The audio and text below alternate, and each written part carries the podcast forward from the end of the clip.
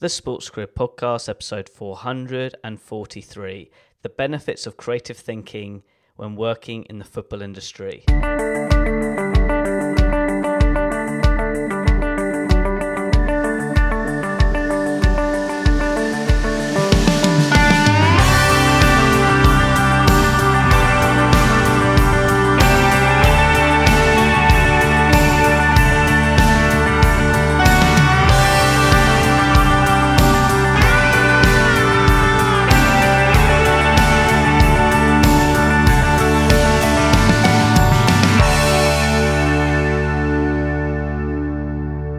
Sports Achiever, and thank you for tuning in to another episode of the Sports Career Podcast.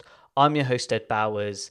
As always, my goal each week is to provide you a special guest who's an expert in a particular sector in the sports industry, particular in the football industry. I hope today's episode can support your sports career development, interests, and needs.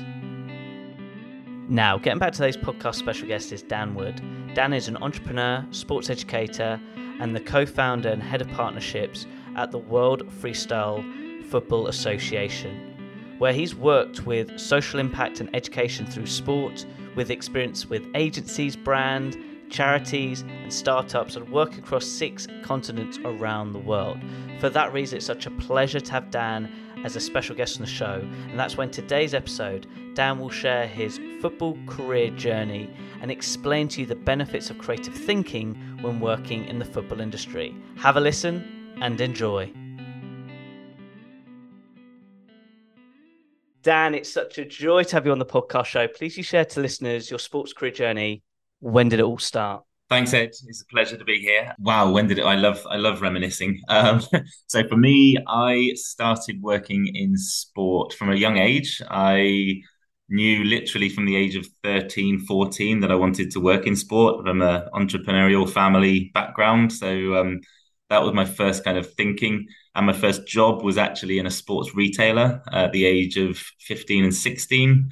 Uh, part-time sales staff basically i was i was on the, the front line talking about the technology of the latest running shoes and football boots and that exposed me straight up i mean at that age i was playing lots of sport tennis and football mainly um, at a decent level but i was never interested in playing professionally genuinely i was just enjoying the fun of it and uh, and then i saw the brands and the product, I was like, wow, sport, this industry is cool. I want to, I want to learn more and immerse myself in this. Yeah, I want to just dig into this because you said like very early age you got into sales. Reflecting, what did you learn from those experiences? Because everybody has their own perspective of sales. So I'm just curious of what you learned at an early age from a sales perspective. People, simple as that. Just adaptation to people, different the the unknowns about one day to the next, the exact same person coming in one week and then the next week with a totally different mindset, and and to see and feel and understand that and draw empathy from that at such a young age, I think was definitely a big trigger for me to to take on and realize. Um, but yeah, just understanding how to talk to people, relate to people, um, in so many different walks of life. And then seeing the common denominator of, of sport and particularly football was just amazing. You know, it just united everyone and you could talk about anything. You could lighten an atmosphere easily. You could get an intense conversation going if you needed to. Um, it was, yeah, a great experience. We'll talk in a lot more detail from the entrepreneurial side of things, what you're currently doing. But relating to your family, you said it's very entrepreneurial. Could you go in a bit more depth? Because I'm a big believer there's always patterns in our behavior. And I'm just curious of which parents had that entrepreneurial, should we say, components which made you go that pathway as well at an early age? Yeah, yeah, definitely. Um, so my father has, has basically worked for himself since he was early 20s for sure. Um, he actually created a merchandise company back then, back in the 70s, um, and actually was the first merchandise stall owner at Wembley Stadium for the Rolling Stones um, back in the in in that in those days. So yeah, he set up that and was running merchandise for all the rock bands during the 70s, and that's where my mother met him because she was working uh, with with him at that time. So yeah, you know, improvisation, literally come up with an idea one day, go with it the next, um, learn from mistakes, nothing's predictable. All of that was kind of my everyday growing up. I'm going to put you on the spot. What's one trait from your father that's rubbed off to you from that entrepreneurial side of things, reflecting? There is always a way.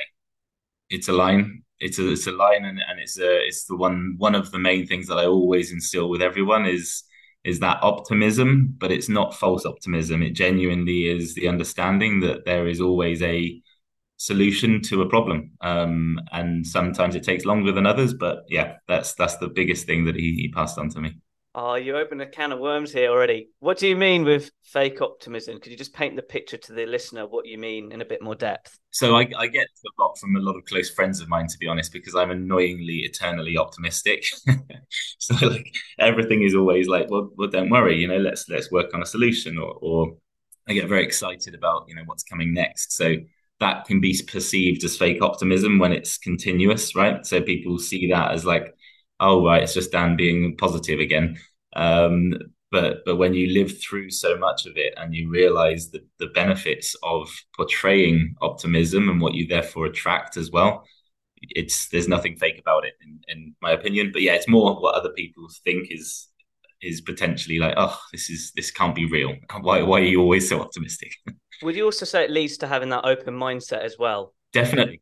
Yeah, yeah, absolutely. It's, it's, there's no one thing that can be interdependent. Um, so open mindsets, though, that you know, that's that's not eternal. You know, one day to the next. Again, so many factors around us, so many pressures in every pressures in everyday life that it's easy to close our mindset quite quickly. Um, especially if it's you know a negative person inflicting something on us, we're like that can massively impact our perception. But but yeah, it's all all links together.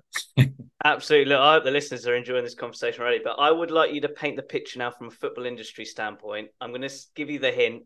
Starting at Adidas and working your way to where you currently are, because put your seatbelts on, everybody. You're in for a fun ride here of Dan's career journey. But if you could just paint the picture, that would be amazing.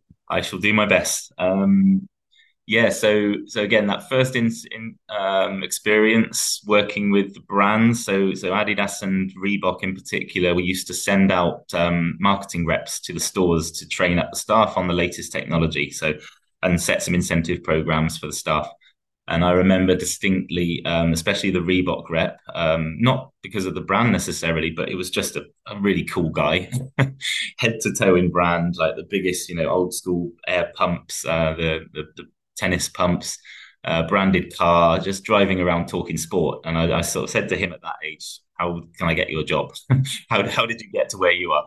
Um, and that was one thing that that started. So then Adidas was my favorite brand of all. Um, again, being a footballer, especially, I could relate to that. And I spoke some of the language already from an early age. We had family living over in Germany, so I, I, I used to enjoy that. And I thought uh, that's the only place I want to do my internship. So during my studies, I only wrote to Adidas. Um, I sent one very intense letter and followed up with a couple of phone calls. And it was a course that they'd never worked with before. They didn't know our university um, at Bournemouth.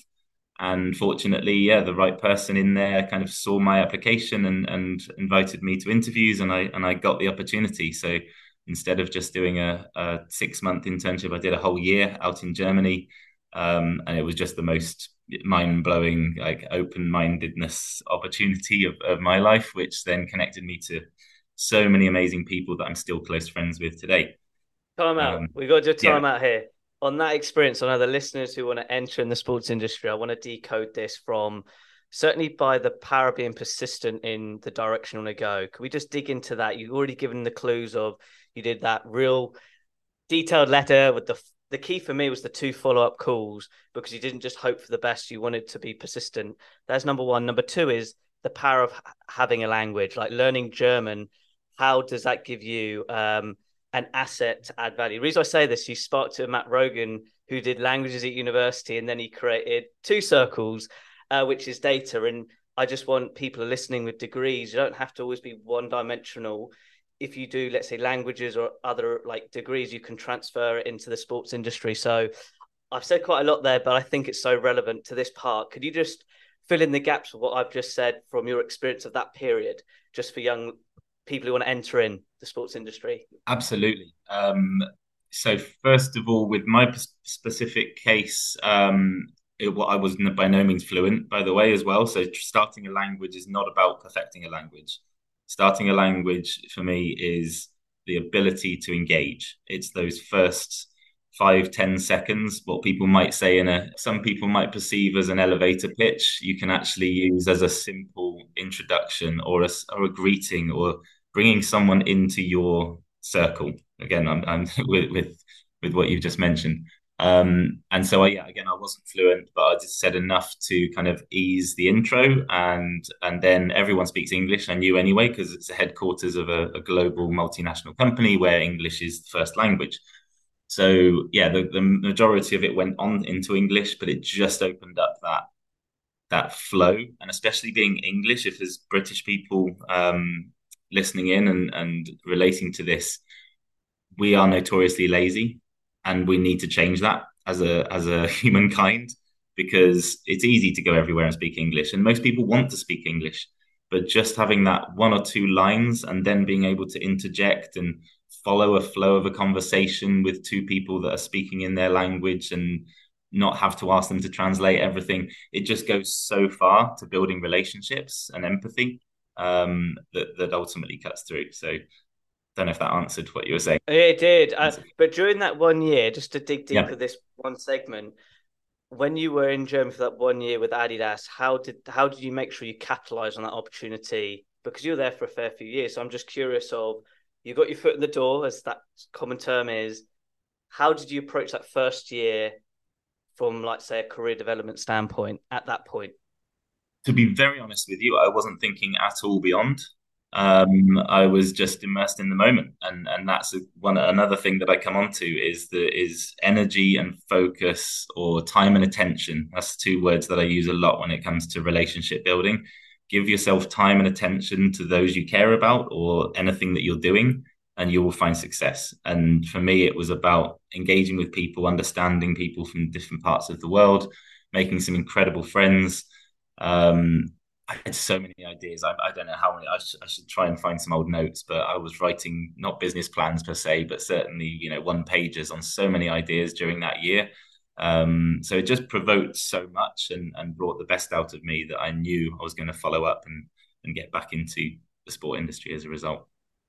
And with regards to your time at Adidas, I'm sticking to this route because it said I think on your LinkedIn strategic marketing, and I'm just curious of during your time there what how would you define strategic marketing which you applied at Adidas but still relevant to this day? I'm just curious of the marketing angle of what you enjoyed the most from that sort of niche component yeah. of the business there.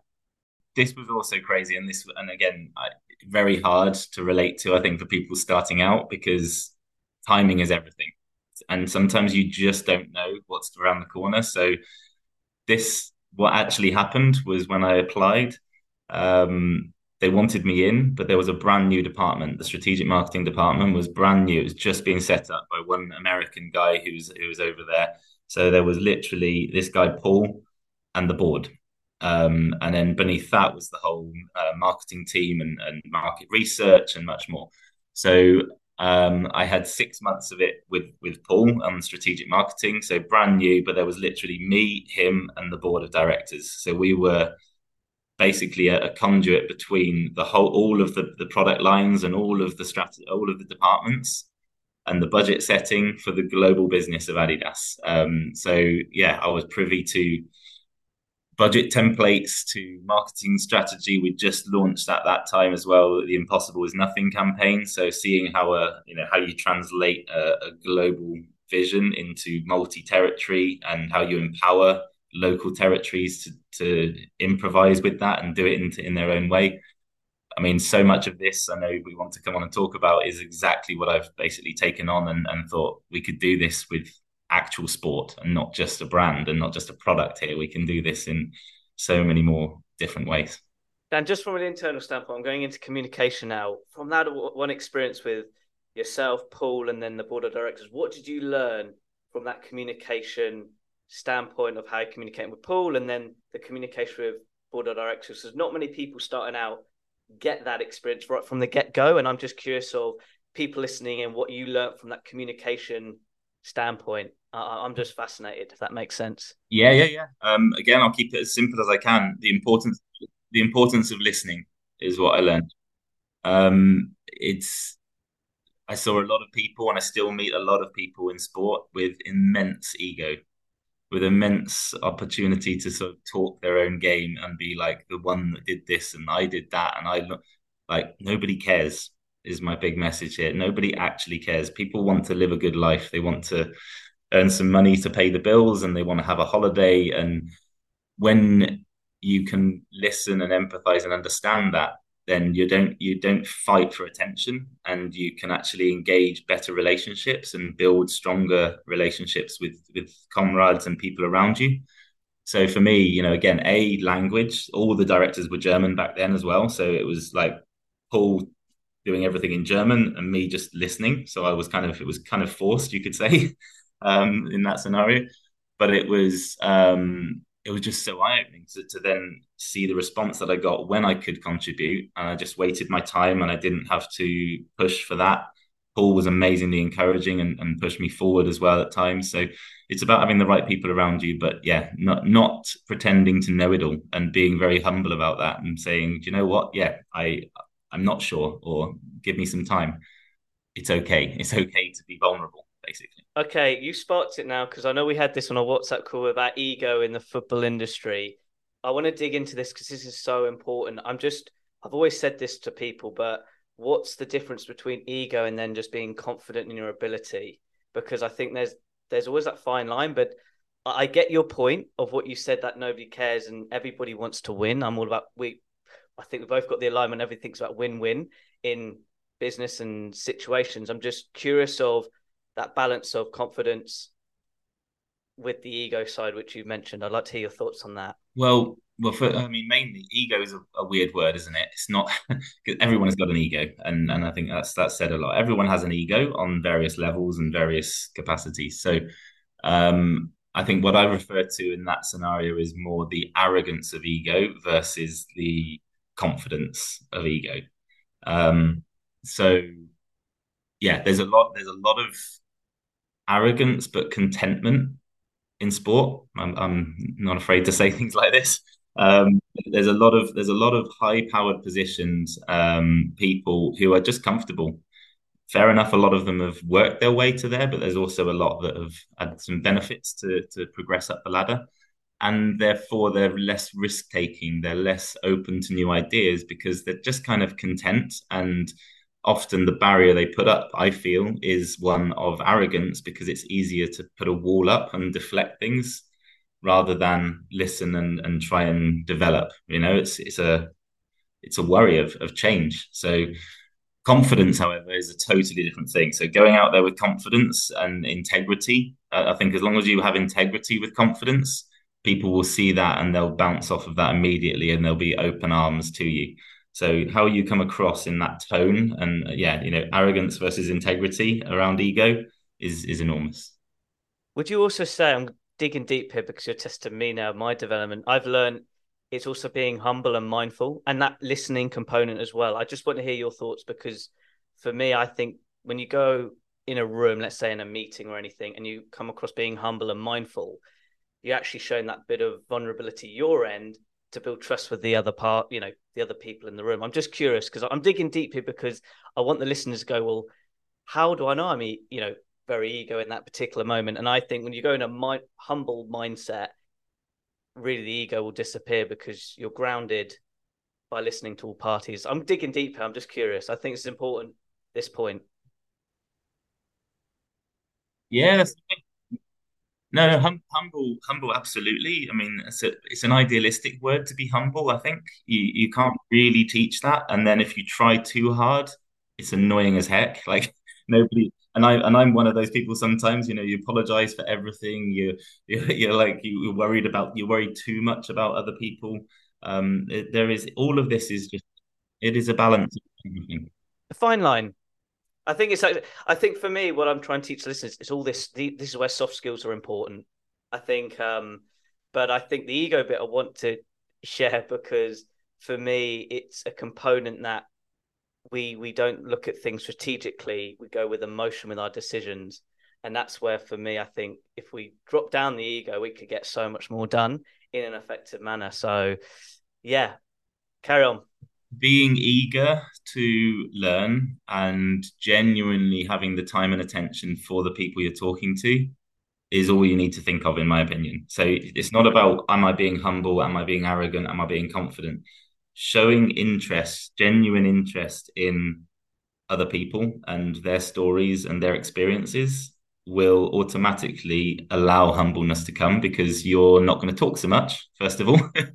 um, and you're going to absorb what they're saying. And if you can, in the, in the exact same way that you're relating to things I'm saying on the spot, I know we had a whole different pathway of questions earlier, but you know, this is about the moment and it's about connection. And, and if you can draw that connection in, in the moment and and really mean it and not so you know not look around the room over your shoulder at others you're you're engaged and you're you genuinely want to learn from these people then they're going to at very least invite you for a cup of coffee and they're going to at very least want to learn more about you when the time comes. Um, and it might not be there and then but they'll remember you because you're the one that didn't inflict yourself on them. And yeah Hundred percent. Now let's go back to the sort of marketing route. So I do want the young marketers to learn from you on this side, reflect from your marketing career journey, and we've got more to cover, everybody, from the career journey. But reflecting what qualities have supported you, not just at Adidas, but how you look at sports marketing in general. Oh, yeah. Again, lots of it can draw in so many ways. How I approach things um, in general is first of all scalability. So i'm i'm someone that instantly thinks is this has this got the potential to be in more than one country? So and it's good and bad because i can't really start on something really small. I, I, I do sometimes but i'm always like okay is this scalable? And if not i might park it and and keep coming back to it. I never put pressure on myself as well. Um, that's another thing that i see a lot of startups especially but companies rushing to do things um, so the Adidas cycle was another one, which you can. I, I, always put it in line with the World Cup cycle. It's a four-year thing. You know, they're already doing the the marketing plans and the trade plans and the designing for for you know four years from now. So the World Cup in 2026 is is already pretty much signed and sealed. I'm certain the the ball that they're going to use and and all of that. So having that lead time is key so that you can prepare properly and you can get everyone engaged and, and empowered in the business.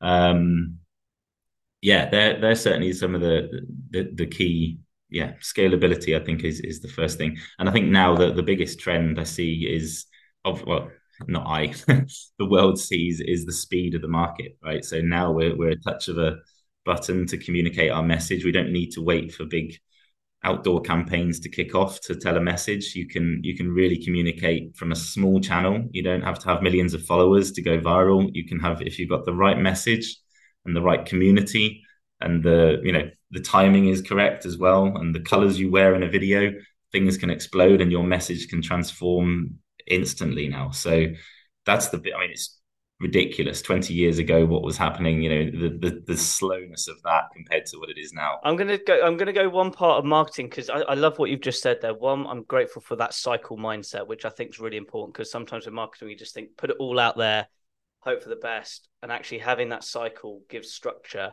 But i'm just curious now from your experience over like the last you know from adidas to where you are now with regards to authority attention and audience those three components of marketing how do you think that's influenced the sports industry in particular or, or football marketing. I'm just curious because, like you said, now with social media, which is if we go back eight years ago, where it is now is unbelievable with the rapid speed of technology. But with those three A's, should we say, how is that influencing change in how we look at sports marketing now than your experience over the last, you know, 15 years? I'm just curious it's everything. I mean, it's completely transformed because finally now what this means is where where it was always traditionally market research, let's say, let's get feedback from the market. Now the word authenticity, which I do think personally is overused, but authenticity is just the allow allowing people to tell their story in their version, in their time, in their language, in their way,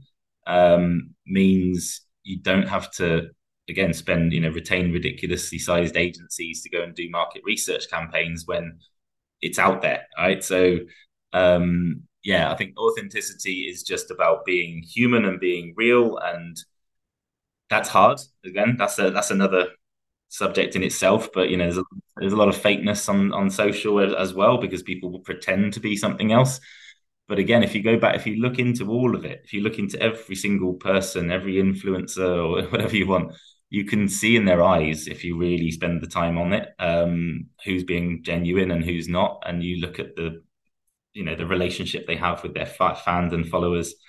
Um, and then in football, you know, it's the the athlete's voice is real now. It's it's not about waiting for the well it's dangerous of course because the manager needs some control over the team for success in in football but um but yeah it's a it's you know individual machines now it's not one one power overriding everything yeah i know there's this word ai that's crept into our world now with regards to the automation of things but last thing on the marketing side how have you adapted as a marketer in the sports industry as well? Absolutely same te- techniques. I've just listened and I've learned and I've dived in. So most recently in 2020 in lockdown was my I was the the lockdown generation of immersing myself in Web three and and the the crypto space to understand what that was because I had the time and um and the curiosity to to dive in. So literally it's one of the main things again i'm sure we'll come on to that, that i've wanted to write about and to to pass on to as many people as i can is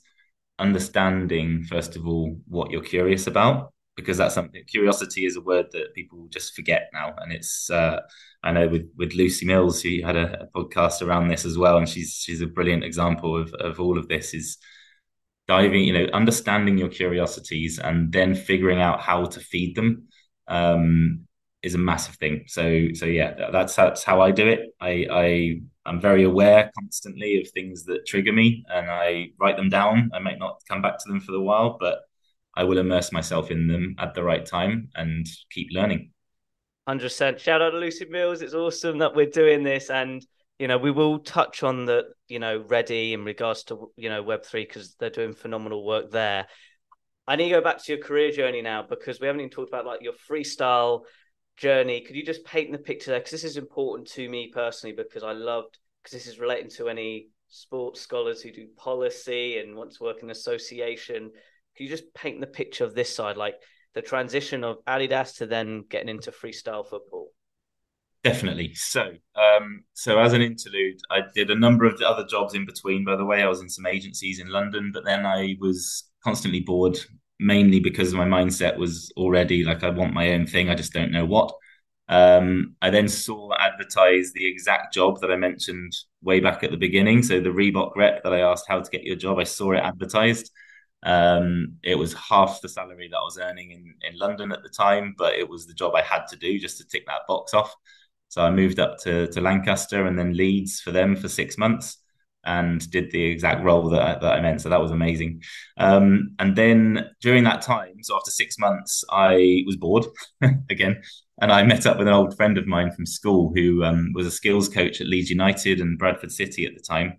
Um, and he'd he'd created a, a, development program, an athlete development program, accelerating learning at street level. So fusing music and dance with street football and um, and I thought, oh, this is cool. it was the exact time I was driving up the motorway to Leeds at the time, and I remember an art another um, radio broadcast about the mechanical, static nature of the the English football team and how nothing's changing and there's no confidence on the ball. And I went to his house and saw this. I was like, oh, this is this is great. Let's let's go for it and we literally just packed up our things within two months, um, moved back to Somerset, where we're from, and opened up uh, some small academies down there. So some coaching academies for kids to to learn their skills. I'll miss out loads just to speed this up, but basically what happened is um, we, my father being an entrepreneur carpenter at the time as well, he created for us a three versus three, what was Nike Joga Bonita style football court, which we could pack in the back of a van and drive to any neighborhood, any car park, and create this kind of zone for street soccer.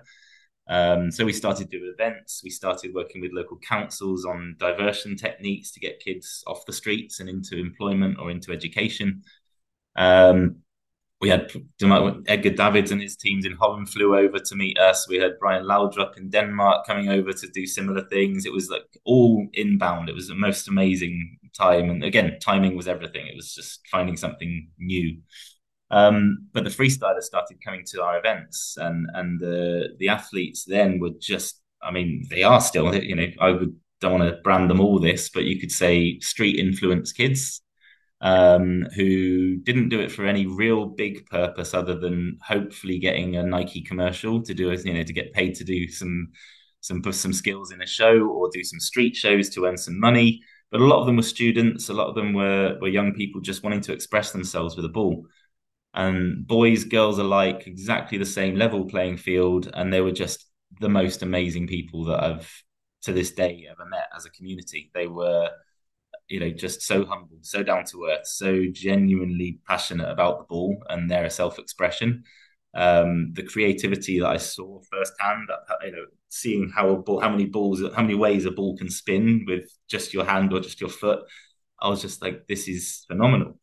But they had no structure and they had no support. So with my marketing brain on, of course, the first thing was, okay, let me help you I didn't want to be an agent. I knew very clearly I was never interested in, in agency kind of work, but I got how to market them. So promoted them out to some uh, brands and agencies. Some of them got some jobs. I would 90% of the time just forward it on to them so they can manage it, but sometimes manage a, a campaign if it was a bigger project. And at the same time, then re, uh, Red Bull in 2007, now this is, they burst into the scene with a competition that they created called Street Style. And it was essentially battles with freestylers. So one versus one, a three minute battle with a judging panel of um, looking at creativity and style and control. Um, but what they did, that I mean, it was amazing. So first of all, they they've been a huge part of of this whole development of what I've been involved in.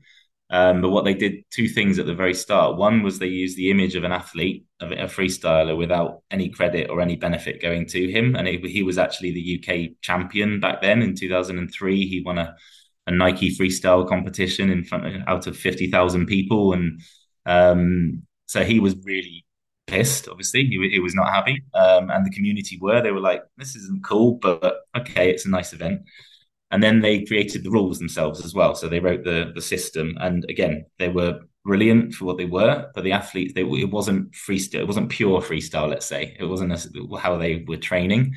Um, for example, looking more at style and control rather than the difficulty of the tricks as one obvious like thing. So yeah, I listened to the freestylers. I was listening to all of this going on, and I was like, well, why don't you do something? Like, why why, why don't you have a a, a say in this in the future. Um, and no one got it, no one understood, but and I didn't really know what. All I all I saw was this is a powerful skill set to have, and my what if was what if we could talk about um, life skills through your skills.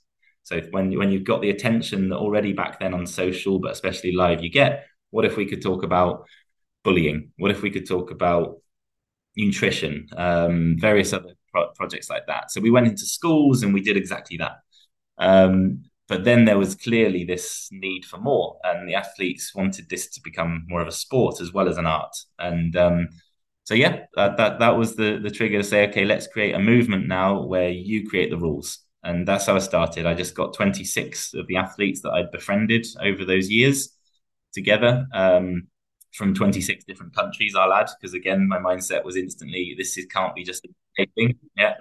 So it was it was 26 kids from 26 countries, um, and they all basically just joined this this network as it was. It was one of the first. It wasn't a social media channel. It was like a, a community channel, you could say. Um, and we just brainstormed, we just threw ideas around, we created essentially a, a rules and a, and a plan for running a world championships. Um, and I just carried on talking in the market to friends and family and people, and and that's that was yeah that's how it all started.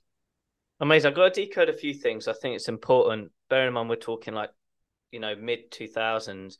How have you seen reflecting? Because it's used a lot like football can be a tool for good but could you just dig deep of how really this did get, so you say, kids off the street or getting them in environments where they can thrive and elevate their skill sets to other thing, other walks of life. I just want to tap into that because for me it's a great case study, but also from an educational piece, I think it's vital that sport doesn't always have to have two goalposts uh, to make you be part of a sport. It can be, as you say, an art or sh- expressing yourself from a communication standpoint. So I just want to dig deep on that first point, if that makes sense, from that experience. Definitely. Um, I think the on one level, first of all, team sport can be quite restrictive. Um, so in traditional education, we're all brought up playing usually football, rugby, okay, tennis and some sports as well, but team sports predominantly. And and what that does, and what that's I've seen over the last 15 years especially, is a lack of patience from educators because there's so many kids, first of all, and so many kids that don't fit into the norm as it was in the in decades past. Um, they don't know how to deal with them. So basically, you either don't do any sport, therefore, or you're told that you're slightly different. Maybe you've got ADHD because you've got too much energy, or you're you're autistic, so you can't play in this team sport.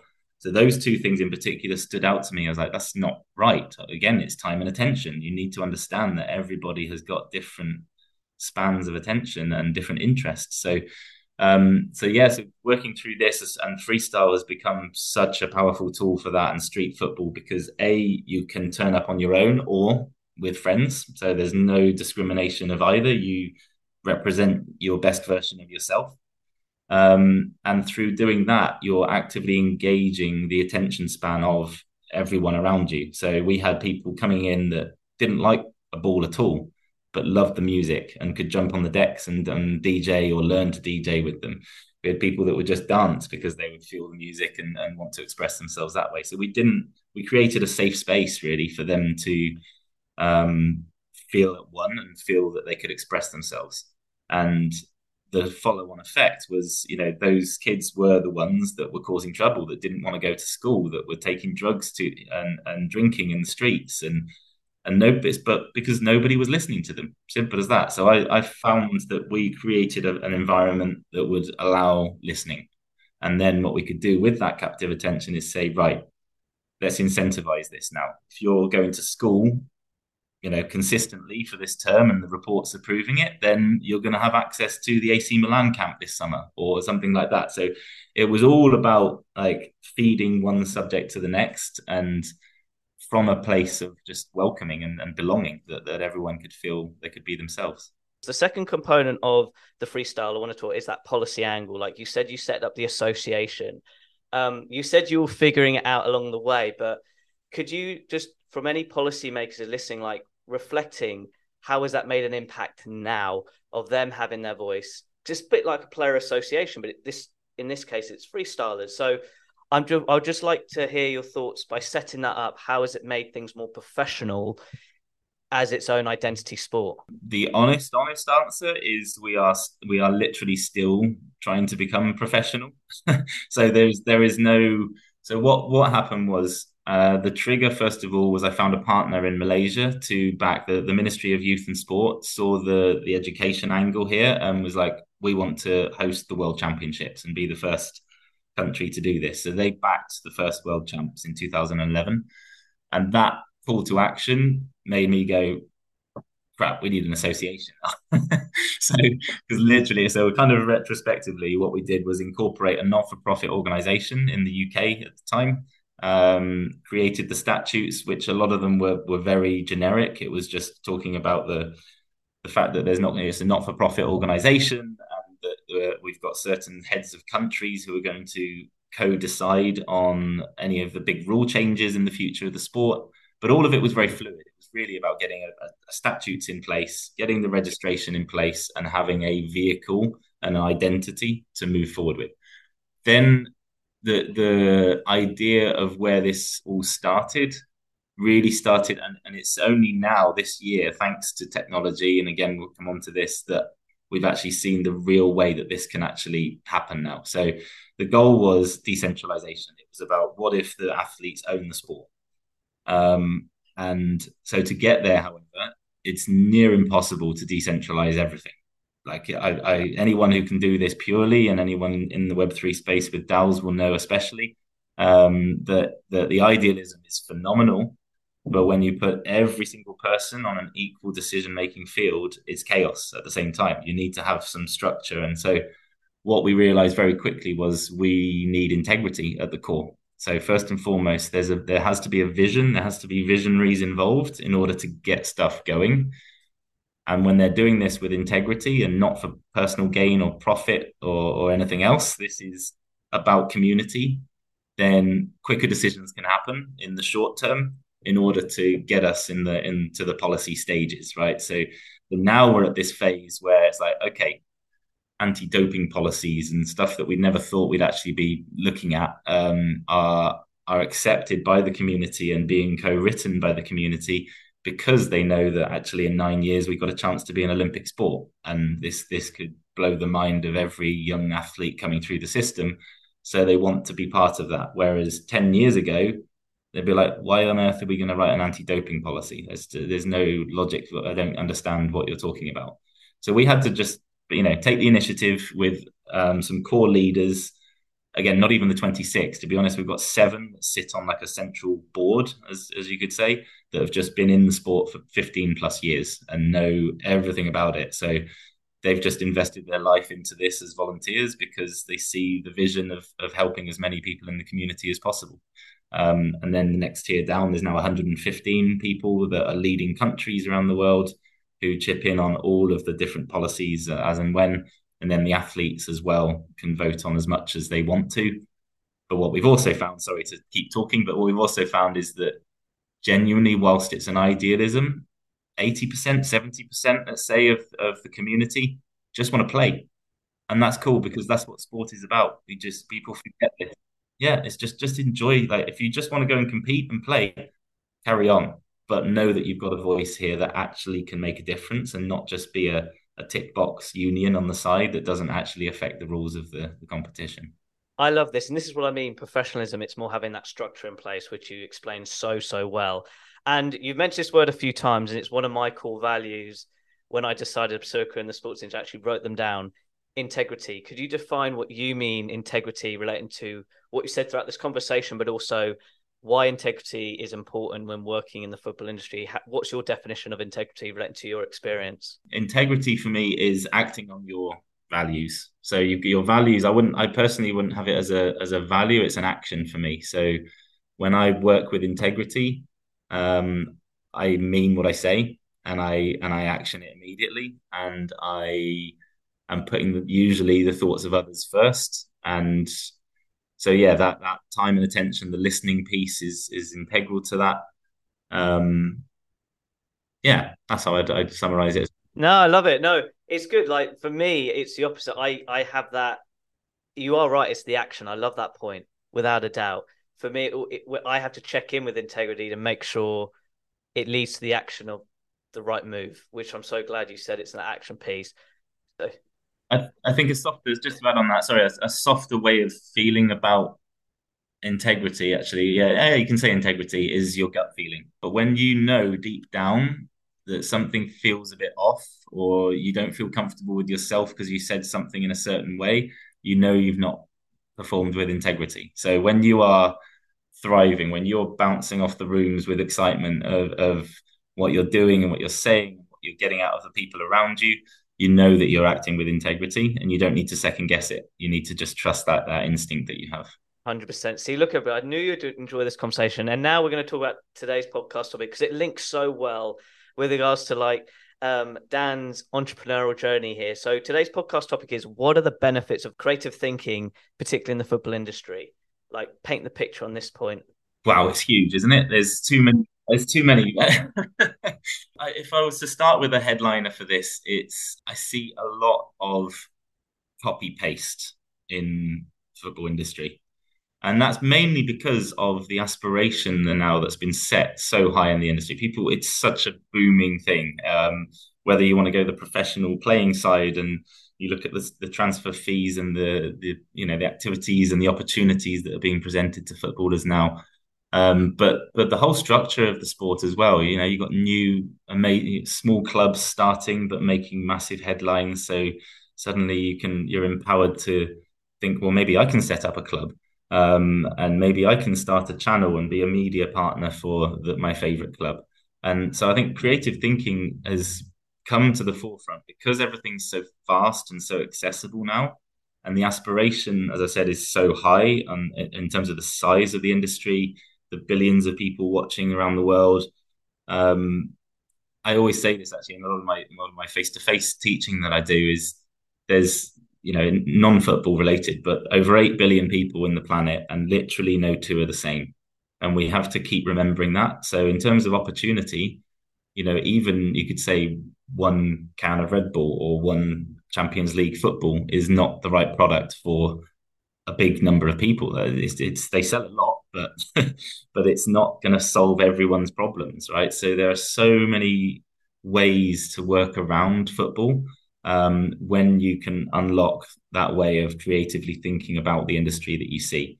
If you take it at face value and you just turn up to the, the pitch on the, on a Saturday or Sunday and watch the game or play the game, um, you'll enjoy it. That's cool, but you'll always just take it as a as a product. You know, the sky, there's no sky limit to um, to what your brain will go into. We're going to decode this a little bit with regards to creative thinking with, from a football perspective. Is it basically having a bird's eye view? So imagine you're a bird looking down at a pitch and using that as your creative thinking of how to improve that side of things. So you said it was copy and paste, right? So I just want to, again, the listener go, okay, I, I know what Dan said, but how can I unlock my creative thinking so it's personalized, maybe a bit more authentic in whatever their projects are. Just paint the picture because I get what you're saying. It's more the how. I'm just from an application standpoint. That's why I said the bird's eye view. Um, Definitely. So, no, first of all, is my answer to that actually, because I think the bird's eye view is the traditional view. If you look top down, I think if you look down just over what's there, you're only going to see what's there. What you need to do is to dive in and get into the roots of what you see from there. So, how I do this, and this is a, a little exclusive nugget for you. For um, so within one of the modules, for example, on my on my course online at the moment is um, is diving into and feeding curiosities. Um, and and how to exactly do that. So you're we are all curious about something and most of us who are interested in football in particular will usually just say, I'm interested in football. But as soon as you, that's the bird's eye, right? So you're looking up and you're saying, Yeah, I love football. I love the industry. I love my team. I love the league. But actually, there's so much more when you stop and think. And we don't have the time to stop and think usually because we just take things at face value. So I like to challenge and go, right, so let's get into the roots of some of the things that you're really that you're curious about, not that you're passionate about. So what what have you been intrigued by but not quite mastered or understand? And again, having the humility maybe to understand that. So you don't know everything. So for me, it's, it's something that in 2017, uh, when I was setting up the the Brentford Penguins Club for, for kids with Down syndrome with my friend Alan in um, in Ealing, we we sat in a pub talking about his ideas, and one of the things that's always stuck to me was like, I'm just fascinated. He said to me, I'm just fascinated by how the role of the number 10 has just evolved so rapidly in the last 20 years. And and that stuck always in my memory. So yeah, he loves watching and analyzing the game of football, but he's curious about how the number 10 role has evolved over the last 20 years from the playmaker to now being you know centre forward almost in some cases and others. And and that comes from being curious about a hero or being curious about being a manager in a game or whatever. Um, so i think when you can start with deep curiosities basically from the root up and it's the the more specific the better. My own personal example i guess would be freestyle football. In the in the scheme of the football industry nobody saw anything than potentially sometimes someone doing keepy uppies at half time in a football game and thought, oh, that's nice entertainment. I homed in on that community, and that was my deep curiosity was the the culture and the lifestyle of freestyle footballers. And I just immersed myself in that. And I spent every late waking day just reading, researching, talking, listening, um, and like I said, immersing myself into that culture. So so what I try and provoke is saying go root up on something as small as you possibly can and become the master of that. Because when you the niching down is that businessy term, but 100%. I want that to yeah. So I just want to clarify. So then, because then what happens is you it all branches out, right? So there's not you don't just uh, any subject. So I would question it. I would encourage anyone to challenge this. you give me a, a, a subject of, of specificity specificity can't speak this morning. Um, and and you can draw the trail up from that point when you're immersing yourself into it. Listen to podcasts what read articles read books read anything that's free freely available um, and see where it takes you. And some of them lead to a dead end and you realize yeah actually i'm not bothered about that. And then you go back to the next one. That's fine. But others, the freestyle again for me, took me on this journey where I ended up at the World Cup finals or the Champions League finals or mainstream football became open to me as as a result of focusing in on something really, really, really small and unheard of still to this day in many, many walks of life. Well, Dan, 100% I'm grateful. and could you just talk a little bit about this new course you've done and really your vision behind it because I know it's not just people in the football industry; it's actually entrepreneurs. So, yeah, just if you wouldn't mind sharing a bit of bit more about this course, that'd be great. Yeah, yeah, definitely. So, um, yeah, it's a short course um, that is all online, and um, the the the call to action for me, first of all, was I've worked a lot now in education, especially over the last five six years, and um, and some of the frustrations for me were a um, the employability and readiness for industry that I see is is lacking everywhere in the world, not just in football. People are just taking oh let's let me do a master's degree in something because then I can get a job, and no one's really equipping them for the real world. And so I've always tried to mentor rather than teach and, and get people into this mindset of creative thinking, but but so much more as well. So I wanted to package up that to make something that is translatable and, and adaptable for anyone um, to get into industry. And then and then it's really playing on those keywords that I've mentioned throughout here. So curiosity is a is a huge and powerful thing that people don't have anymore on a mass scale. So trying to unlock that. Um, learning from failure. I have failed so much over the years. It's brilliant. Um, so really understand. Dig deep on that because you said to me on a WhatsApp call. I hope you don't mind me saying this, but you said you've done like fourteen, you know, businesses like startups, and I can tell with your body language that you don't look at failure. You probably look at it as more learning. But I'm just curious of that part because I think I want a lot of people to be fearless, but that's easy said than done. It really is easy said than done. Yeah, I, I was let's say young enough and stupid enough when I first got my first credit card to realize that I could, you know, bankroll a startup business without having to wait for anyone else. So, um, so yeah, that you know, age and and um, econ- economics around you, where you're living, your environment is is critical to a lot of this. So take it with a pinch of salt, of course, but um, yeah, to to answer that, so yeah, I've gone through two bankruptcies, liquidated a couple of companies. Um, we've had fraud attempts upon us already in the sport. We've had um, God, where where else? Set up, yeah, fourteen different companies now, from charities to agencies to governing body. Um, yeah, just been involved in so many life cycles of of companies, and then working with major brands and rights holders as well, and seeing even on that level, you know, the macro level of what we think is the most powerful sport in the world. There's so many mess ups happening every month, trial error constantly um, from rules of the game to new products being inserted to technology to you know you name it. There is so much. So it's really having the confidence to realize that nobody and nothing is perfect is is what I want to try and instill through this course and through other things as well. All about progress. That's relating to my experience. I'm just saying. I don't know your thoughts.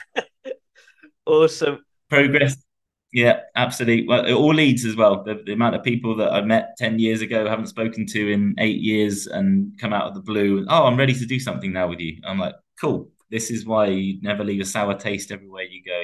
So, so really understanding that's another big component. Actually, one whole section is around network growth. So, how do you grow a network? How do you grow your influence in the industry without being a needy, annoying person?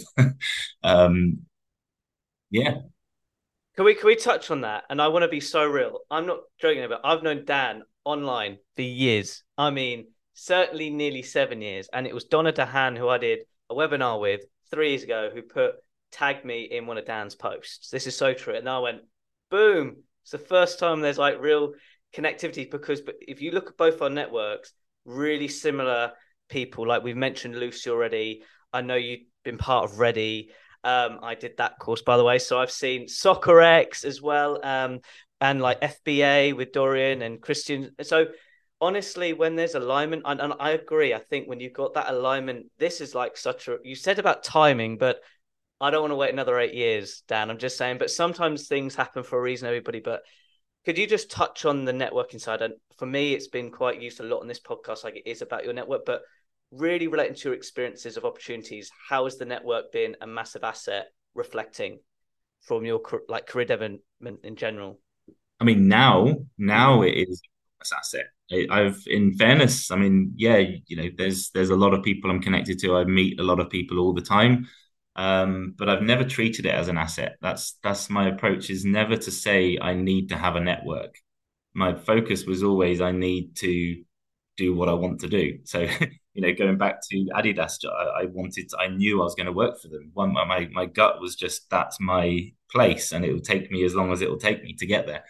Um, so you know, I wasn't presented. I didn't know anyone in the companies that I've I've worked to. I've just always reached out and been real to myself. Had that integrity about what I'm doing, and not tried to copy what others are, are going in with. Always thought about how can not not not necessarily how can I be different, but um, how can I get the best out of every conversation and the people.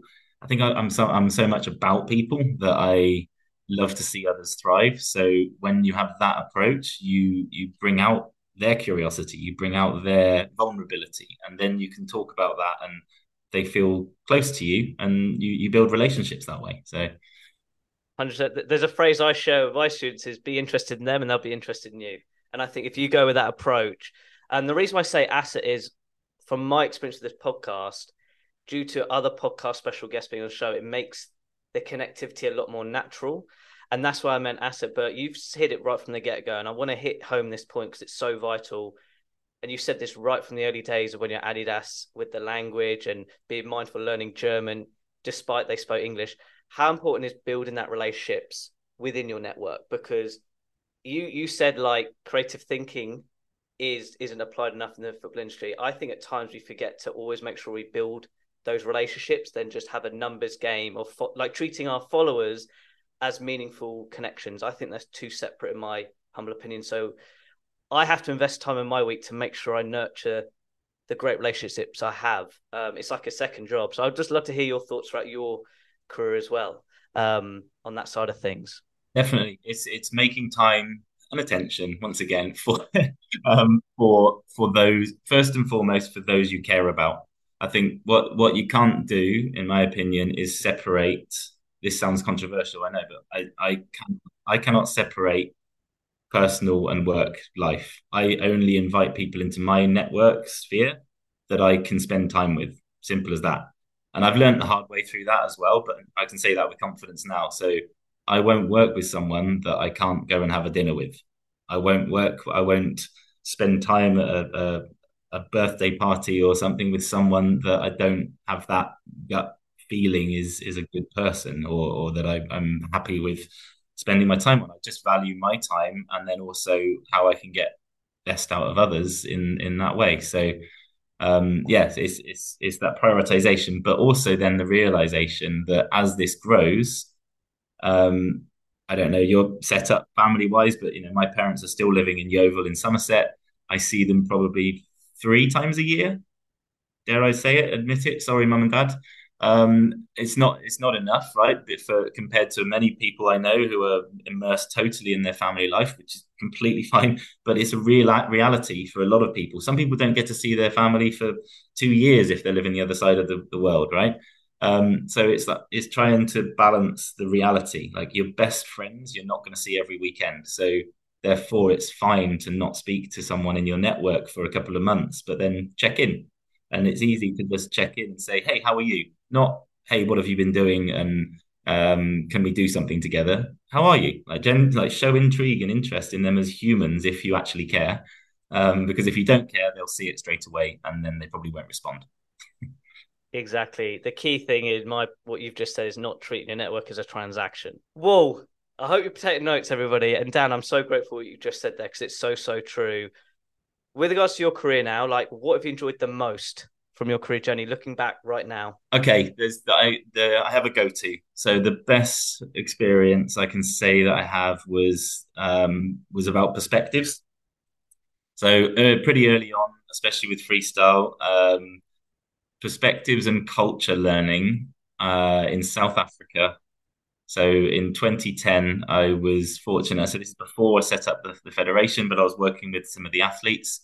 Um, we went down to uh, Johannesburg and was working with Visa to around the World Cup final. So we had a whole hospitality program going on with their VIP guests, and um, and we went in. You know, we were invited to the box to watch the game with some former former players, and it was just an amazing like experience. First of all, but it was embedded with the context of working for the whole week in Alexandra, one of the biggest townships in the world. Um, so one of the poorest neighborhoods with so much crime, so much, you know, so little opportunity for progression. Um, we were working with some local youth groups there and teaching a lot of kids the, the, skills first and foremost, but just linking up and understanding and learning about that culture. Um, so from literally as a, slogan I use quite a lot, but from the streets to the stage of uh, of football, that in 2010 was just the most amazing experience for me and the athletes that that came with me. Um, so yeah, that that will always stay with me. That was a, a big welcome to the industry moment. just on the spot now, sorry, because now you said something quite meaningful, like the fulfillment aspect from that example. I can see it in your body language, but is this what really working the football industry is about? Those sort of moments from like impact. I I don't see. I mean, it's not. If I'm being blunt, like it's not for too many people.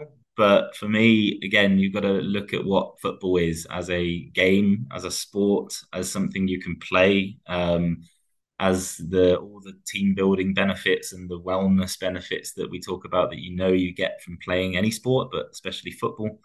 Um, so yeah, playing and, and getting involved at that grassroots level in some way is for me essential for anyone to develop integrity in work in sport, to to actually understand and have empathy for different dynamics and audience groups in the game, um, but also then to find opportunity because there's some amazing innovation and creativity that goes on at, at grassroots level. That you know, survival.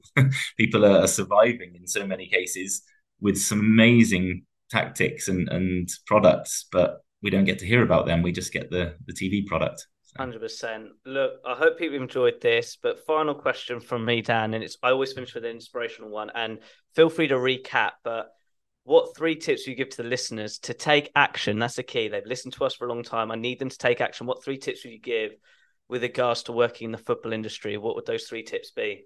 I am going to say I'll go I'll go deep on this, but uh, immerse yourself, respect yourself, and find your niche. So immerse yourself, meaning, um, as we just said, play the sport, do something related to it on a health level, but also that to, to draw some empathy and understand the consumer as well as the the business angle. So play the sport. It, all you need is a ball. Um, you can juggle it if you want to be if you want, or you can pass it against a wall, or you can find teammates. So immersion in the game, respecting yourself. So that goes back to the networking. Um, so I mean, when you respect yourself, you don't beg, you listen, and you um, give time and attention to others, which in turn will respect yourself. And finding your niche is about curiosity. So develop them. You can do it on your own at home for completely no no money. you can go to libraries. You, there's so many resources available. So find what you're really curious about and and find a niche even if you want to be a football agent or a manager on a on a macro scale have something that is pure and niche to you um, would be my third one. Yeah 100% and the one i'm going to add the fourth one is unlock that creativity because that's vital too because that makes you think outside the box. So dan thank you so much for those three. I've added the fourth of the creative thinking. Out of interest how can people interact with you and where's the best place to you know more information about your course? Like where the best places from a social media slash website perspective So nice and simple, hopefully, is um, at danwood9 is my um, handle on all channels. danwood9.com is my website, which has the first short course available right now. Um, yeah, it's only 25 euros. I just want something that's affordable and accessible for as many people as possible. Um, and we've got an amazing network that's building from that now. So everyone who does the course will be invited into a community where there's going to be small grants for people with project ideas in the future and a chance to network and join us on foot golf events and paddle events um, to, to network as well. So yeah, we'd love to. you know, I'm I'm, I'm available, so uh, always looking to connect with more people if you if you want to chat some more. Amazing to all the listeners listening in. All those links will be on my website with regards to this amazing podcast chat. Dan, it's been a joy chatting with you. Thank you very much. The pleasure was mine. Thanks, Ed. What a fantastic podcast chat with Dan. And honestly, it's conversations like this that remind me why I enjoy rocking the mic. And getting back to today's podcast topic with regards to creative thinking, plus having that curiosity, those two components are such great skills to develop when pursuing a career in the sports industry. Honestly, I'm living proof. Like when I started my podcast show eight years ago, it was curiosity that opened up doors and opened up opportunities. And I want to be so real because I really connected what Dan was saying relating to his experience but also relating to his point of thinking outside the box. It's so important now because with regards to the football industry or sports industry, we're all looking for new ideas to, from a marketing standpoint, create that authenticity, awareness, and attention in this busy world, certainly online, but also like standing out with values and principles. Like one word that we connect with a lot, Dan and myself, and he mentioned it a few times, is that word integrity. Like, without a doubt, creative thinking with curiosity, with integrity, is a real good three ingredients to support you in what you want to do in the sports industry, let alone just the football industry. So, without a doubt, I hope you can apply those components to your sports career development because that's what it's all about. Like going back right from the beginning when Dan was had the opportunity to work at Adidas with the really passionate, detailed letter with the double sort of phone calls as the follow up. That's what it takes is that persistence and putting yourself out there. And that comes through the curiosity, having that creative thinking aspect, as these qualities will support you in the long run. It's not just something you learn and it's a tick box component. These are skills that develop over time and mature in time as well, and how you get better at it. So, for me, I really enjoyed this for many levels. One that I've known Dan for many years on, as I mentioned in the podcast, like on social media, really admired his work and how he works in the football industry in particular. But also chatting to him just then in the podcast, it's being true to yourself as well, and that ego component in our conversation. Without a doubt, I'll re-listen to because it's very, very powerful. Like when you get rid of the ego and go with your curiosity be mindful and be creative with your thinking when adding value to the football industry, that's when opportunities will be created with the meaningful connections you build with people over time too. So there's all these different components. And if you listen to this podcast again, I know you'll be better prepared when putting yourself out there in the sports industry if you're starting out. If you're already in the sports industry, you're going to really hone your skills even more to that next level in the direction you want to go. So, without a doubt, apply this podcast to your sports career development now and make it happen. Now, as always, at the end of each podcast episode, I'd like to finish with an inspirational quote from my guest speaker. Dan said, Immerse yourself, respect yourself, and find your niche.